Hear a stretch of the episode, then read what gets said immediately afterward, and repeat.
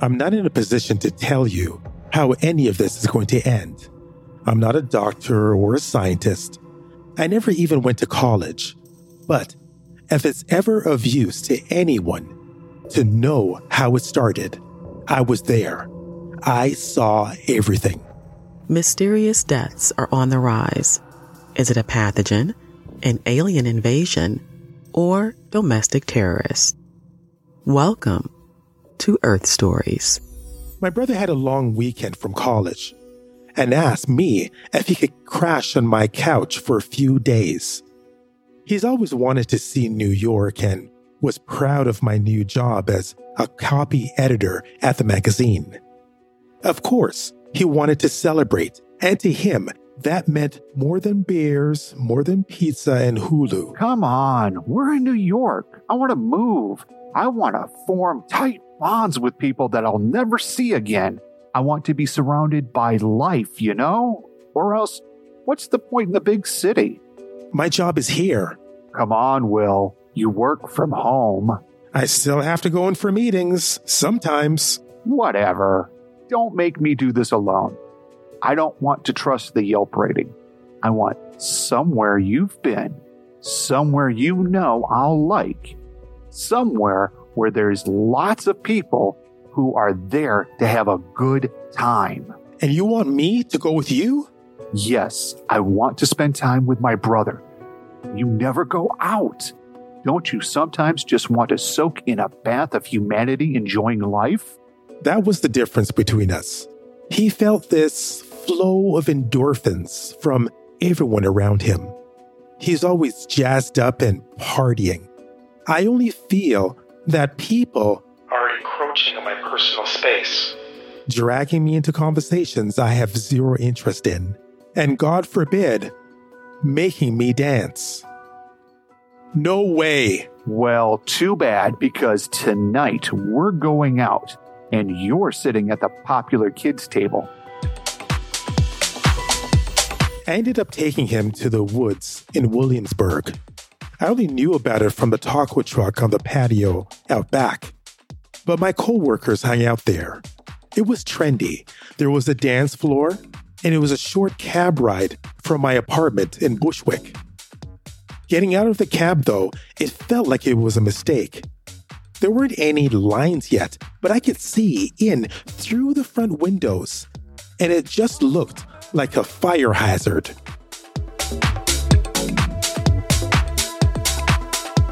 With people packed in, elbow to elbow. I never imagined a Thursday night would be so bad. James turned towards me with a broad grin and plowed in through the open door before I could say anything.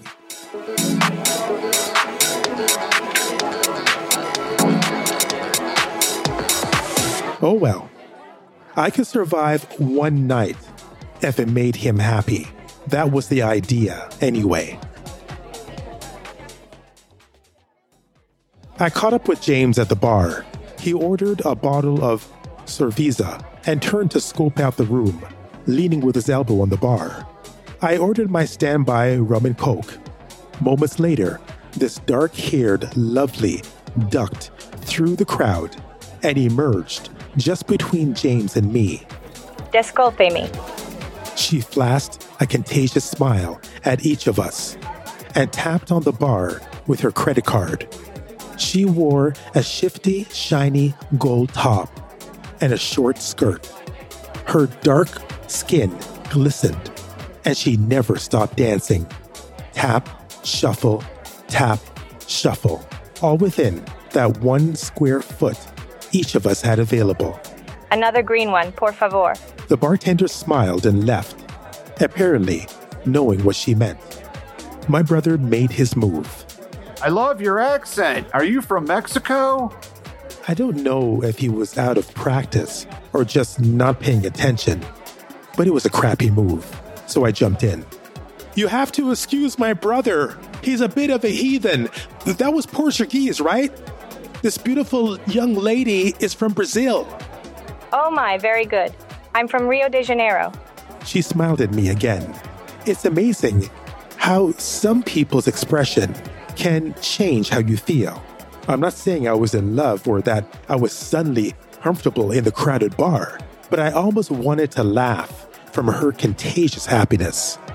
Her smile, so contagious and open, said that life was always good and she had never been hurt. All right, party people, make some noise. Rio, huh? What brings you to New York? The bartender brought her a shot of Midori and a bottle of water, which he traded for her credit card. Obrigada. She quickly downed the shot. I'm on holiday with friends. I've been here all week, and I have to leave tomorrow, so I'm living the most I can today. I wish I met you days ago. I could have shown you around. My brother lied. He didn't know Bronx from Battery. I wish too. She unscrewed the cap on her water bottle. I was so sick though. I couldn't leave the hostel for three days. It wasn't fun. Well, I'm glad you're feeling better. James raised his glass. She knocked it with her water bottle, then turned towards me. I clinked it with my glass, already feeling like a third wheel. I woke up this morning feeling incredible. I had no idea what the word meant, but she made a fist and flexed her arms, such as to say healthy, hardy, and strong. I had to make up for all my lost time. I want to laugh. I want to dance. I want to know what American boys taste like. My brother and I stood up a little straighter. she laughed musically and drank deeply from her bottle. She set it down and put a hand on each of our arms. Do you dance? No, but my brother does. His eyes said thank you for him. The girl scribbled on the bottom of her bill and stuffed her credit card into her waistband. Then she pulled James onto the dance floor. I turned to watch them, sipping on my drink. I was glad for him. This is exactly how he wanted to spend his break. Though she was gorgeous, exciting, exotic, and tempting, I wasn't going to compete with James. This was his weekend. I watched them dance for a few moments. Then the crowd filled in around them. And I turned back towards the bar and my rum and coke. Reminder whatever happens in the club stays in the club, including the beers. The music screeched and thumped. My inner ear followed every beat with a tiny hiss of its own that felt like cilia activity dying. It was hard to believe this was fun for anyone, much less the majority of humanity. The spots James and the girl left were quickly filled in. It only occurred to me now that I had no idea what her name was. The man next to me slid his elbow further and further in front of me to make room for his buddies. I picked up my drink and reached between them for James's beer bottle before stepping away. The dance floor was a navigational nightmare of colliding bodies, oblivious to everything around them. Excuse me. A pickpocket could make a fortune in seconds. The patio out back was equally off limits, with the lines in the washroom filling up the space in that direction. I looked for a television, anything to divert my attention while I finished my drink. There was nothing. I started bobbing to the beat just to not look stupid standing there by myself. Come dance with us. A pair of arms snaked around my waist. I turned to find the girl smiling at me. Her scent was earthy and primal. The thought of waking to that lingering flavor on my bed sheets was intoxicating. I looked past her and locked eyes with my brother, dancing at the edge of the dance floor. He raised his eyebrow and motioned with his head, encouraging me. No, thank you. I, I don't dance. Well, come on, I'll teach you. No, no, I mean, I don't enjoy dancing. She leaned forward and tugged at my earlobe with her teeth. I promise you will enjoy it with me. She slowly slid downwards, swaying her hips. Every part of me responded to this invitation. In that moment, I let go and imagined myself on the dance floor with her, following her motions, trading off with James, fitting in with everyone around me. losing my train of thought and living in the moment. Then I thought of after. She showed every sign that she intended to go home with one of us, maybe both of us. And that led to more nightmares. Uh, you go ahead. I'm just going to watch. She made a face suggesting it was my loss, then turned and danced back over to James. The two quickly disappeared into the crowd. I sucked my drink down in several quick gulps. Still, my throat felt like sandpaper. Man, only if she had a sister who frequented chess clubs. The discomforts of the room quickly asserted themselves over my thoughts. People pushed past on their way between bar and dance floor, nearly knocking my glass from my hand. Sorry, dude. The mix of bad cologne and foreign sweat invaded my nostrils. The music went into a shrill crescendo. For what felt like an eternity, I can't hear you. before dropping to a bass line.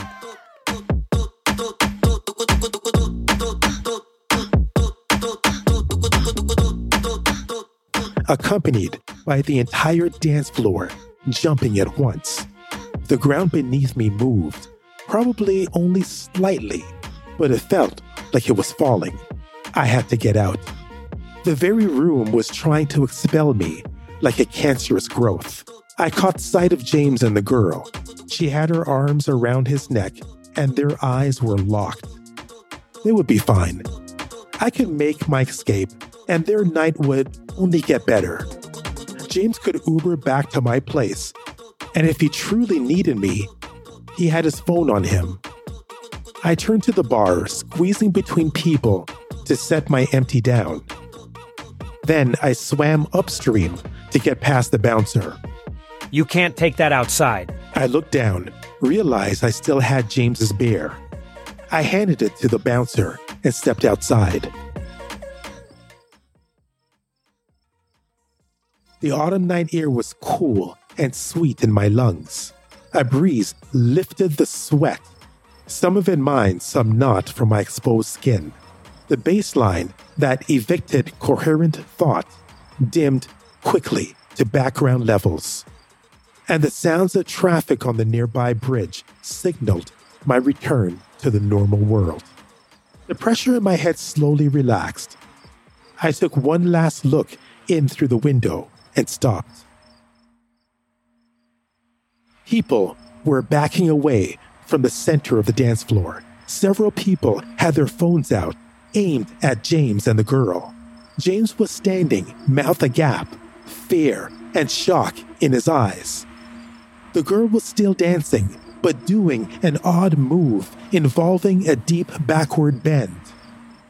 Then I saw her face, contorted. Her eyes bulged, her mouth stretched to its limits, her jaw set at a painful angle. Something's wrong. Before I could finish my thought, the girl disappeared. In a blast of blood and chunks of flesh, a gray cloud followed. It quickly filled the room and covered the windows in fine dust. Panic set in, and a human flood poured out of the door. People fell to the ground and were quickly trampled. Screams filled the air as I stood motionless. The last thing I saw before dust obscured everything was James covered in gore. Call 911! The sound of my own voice broke me from my paralysis. I ran to the door, but quickly was pushed back by the tide of bodies rushing to escape. Call 911! I pulled people off the sidewalk and out from under the trampling feet. I wish I could say it was some humanitarian gesture, but I was just trying to get to James.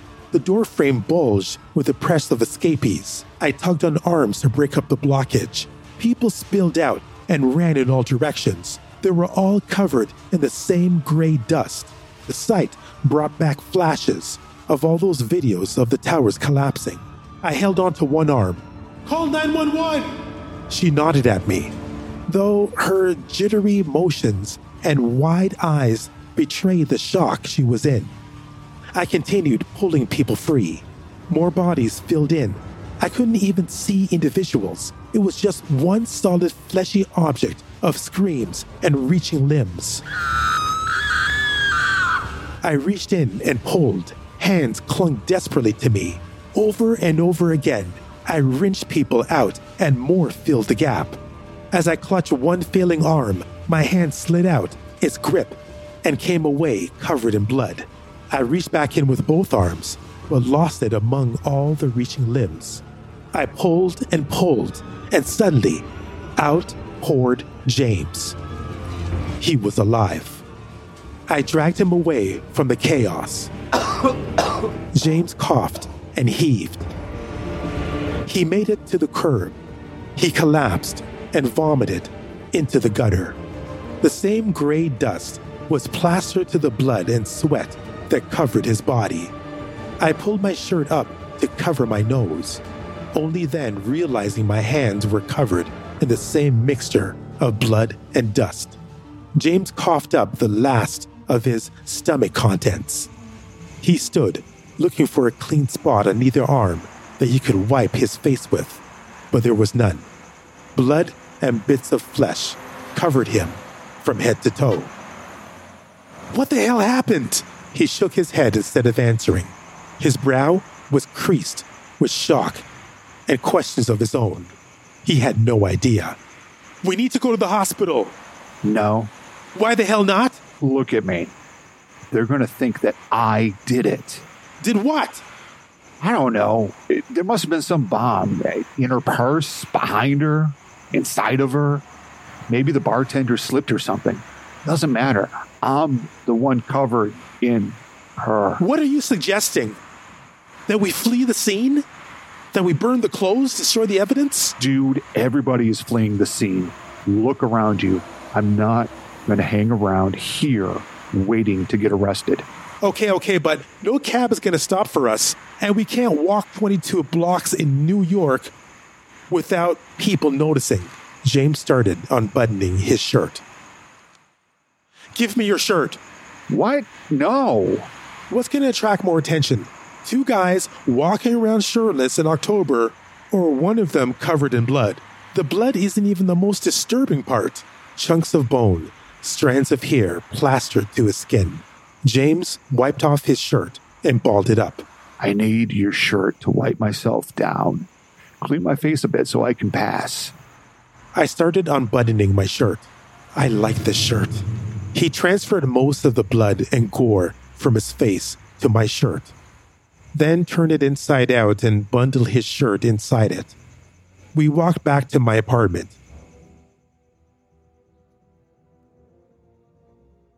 Passing several groups of people, but no one challenged us.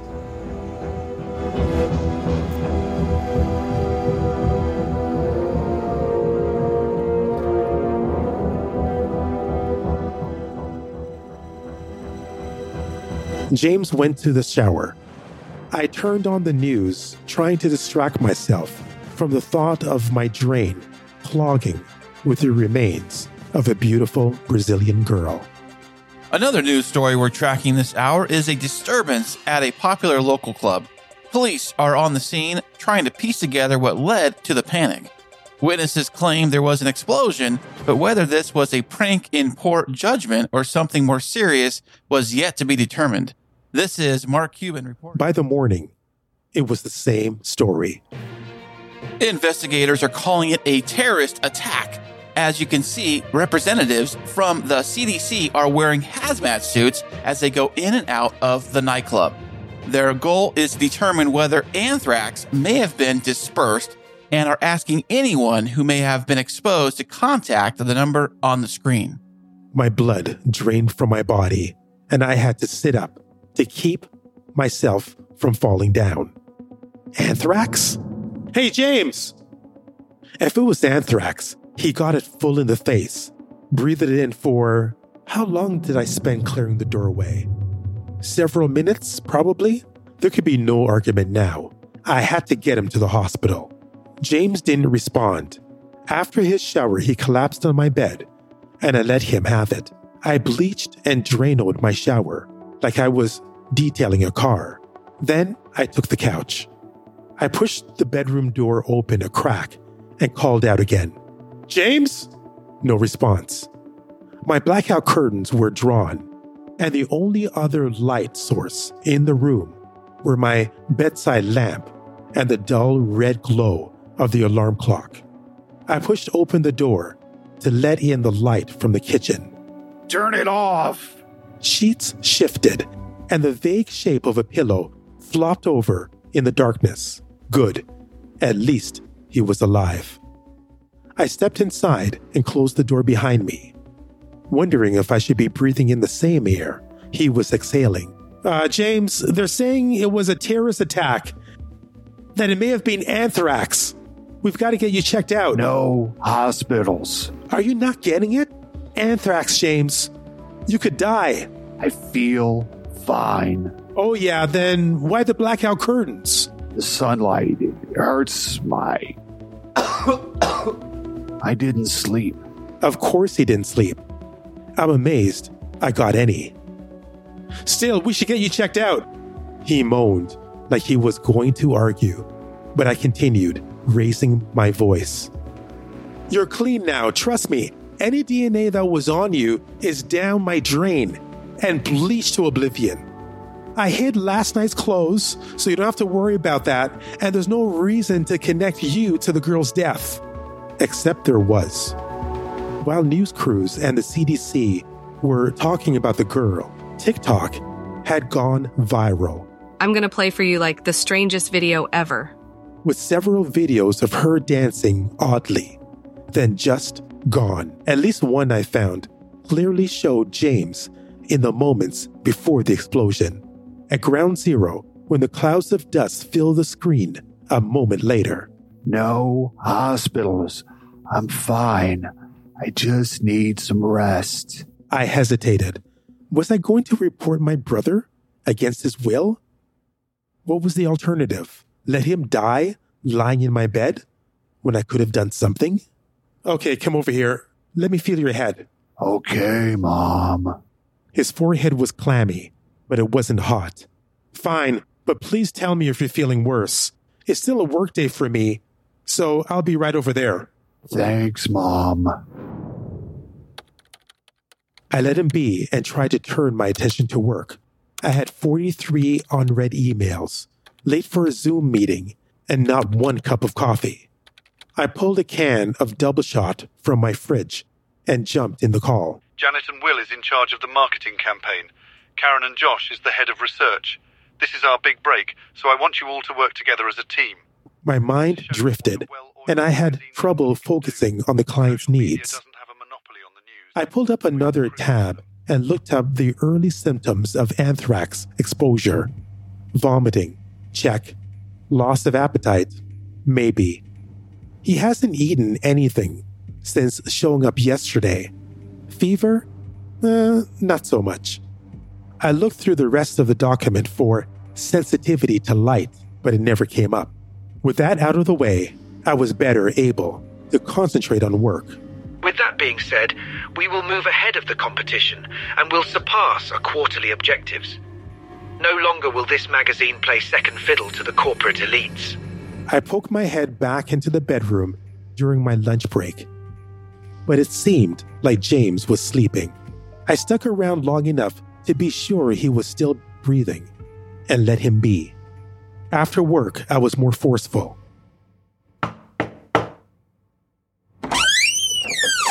Come on, James. You slept through the entire day. I'm worried about you. James propped himself up on his elbows. What time is it?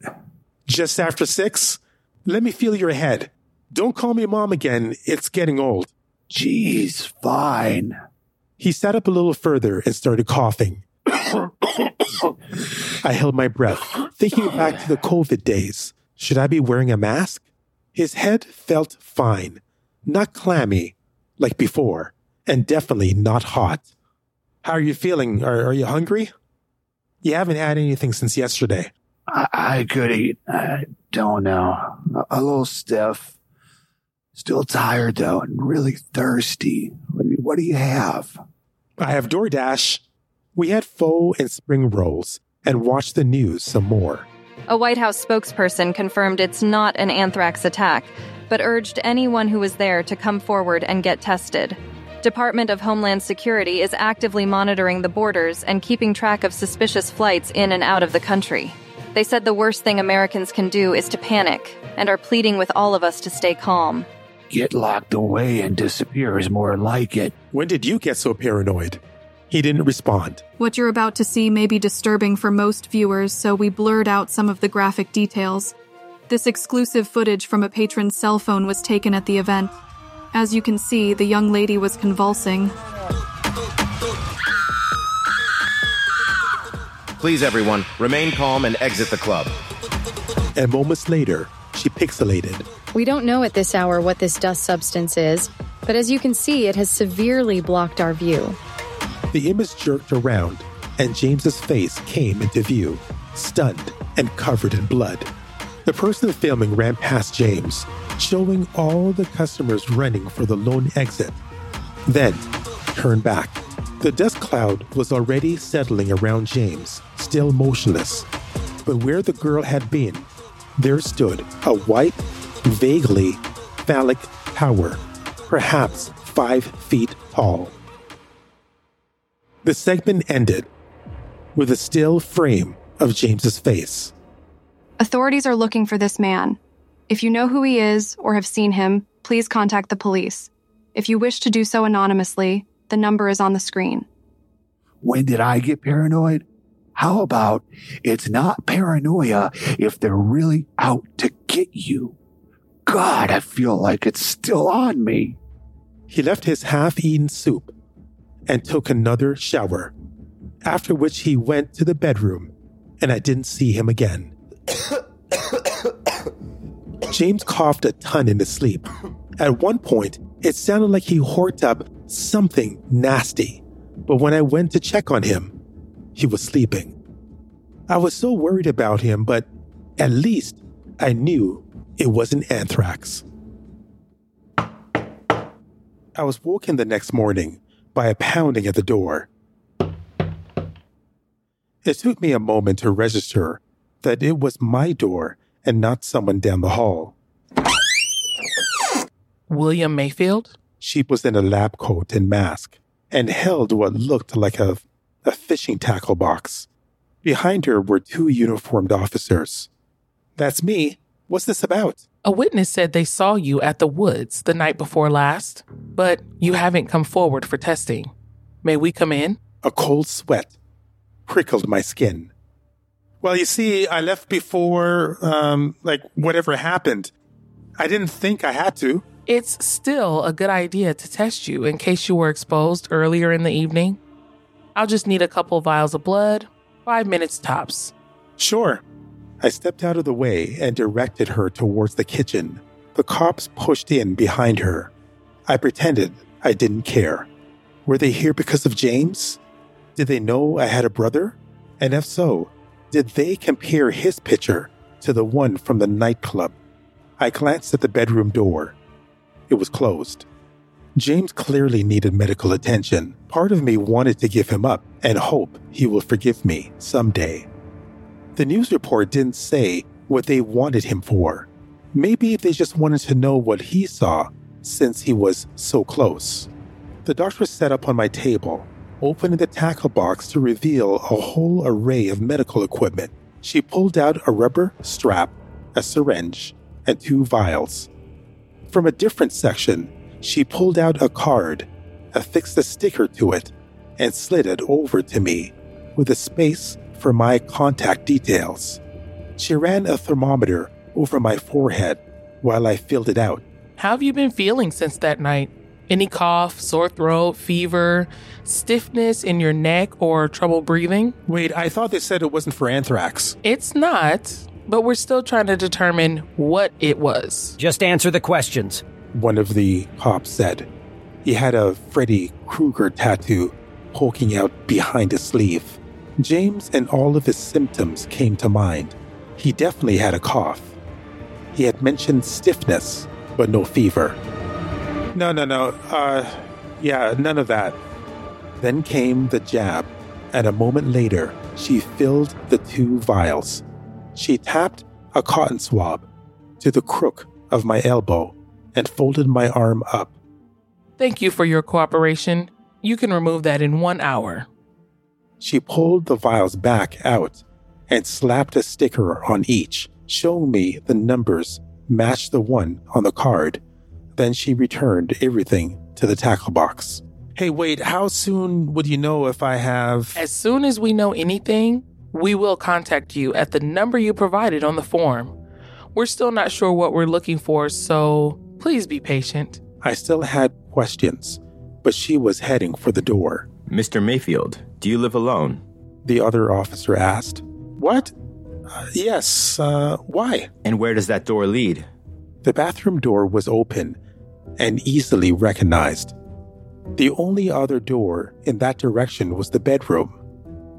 That's my bedroom. I still don't get why. You have a bed, but your couch is made up for sleeping. Was anyone else with you at the woods Thursday night? No, it was just me, and I wasn't there long. I swallowed. The cop's eyes said the couch still needed explaining. I coordinate with foreign translators. Sometimes I have to work at, at odd hours. I made up accounts so I don't miss notifications. All that was true, and hopefully it read that way. Mr. Mayfield, do you know this woman? He held up a phone with a picture of the Brazilian girl. It was a still frame from one of the videos that had circulated before TikTok took them down. Uh, yeah, yeah, I, I, I saw her that night at the bar. She said she was from Rio, but I didn't catch her name. How about this one? He swiped at his phone and held it up again. This time it was James. They had managed to find a still frame from a video before he was covered in blood. My mind went to the bundle of bloody clothes in the garbage can three feet away.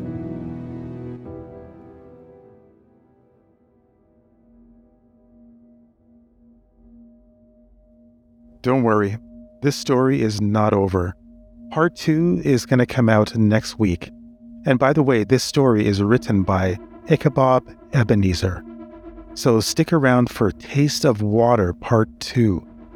Also, if you could do me a favor, since you are a listener and you're getting the benefits and the joy and the excitement from listening, then please give back. The way to give back is to buy me a delicious coffee How do you expect me to do that?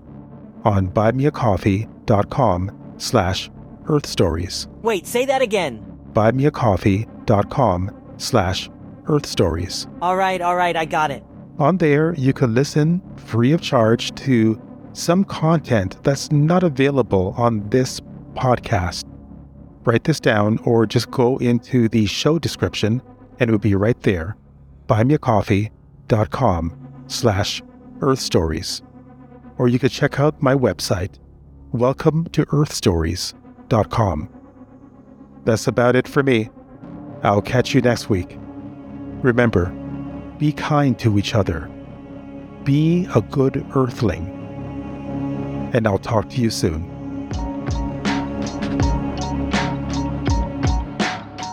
Taste of Water, Part 1. Written by Ichabod Ebenezer and produced by York Campbell. Cast includes Katie Frost from KillToCreate.com, Leo Allen, Timothy from Create Art Podcast, Tiffany C. Lewis from Beta Reader Bits, Arjun from the Deep into History Podcast, How deep do you want to go? and Chris from Podtastic Audio. To find out more about our cast and to see the artwork for this episode, please visit welcometoearthstories.com. Remember to give back to the show by buying York a coffee at buymeacoffee.com forward slash earth stories. I'm Shawntay from CTAmarketing.biz. Thank you for listening and see you next time on Welcome to Earth Stories.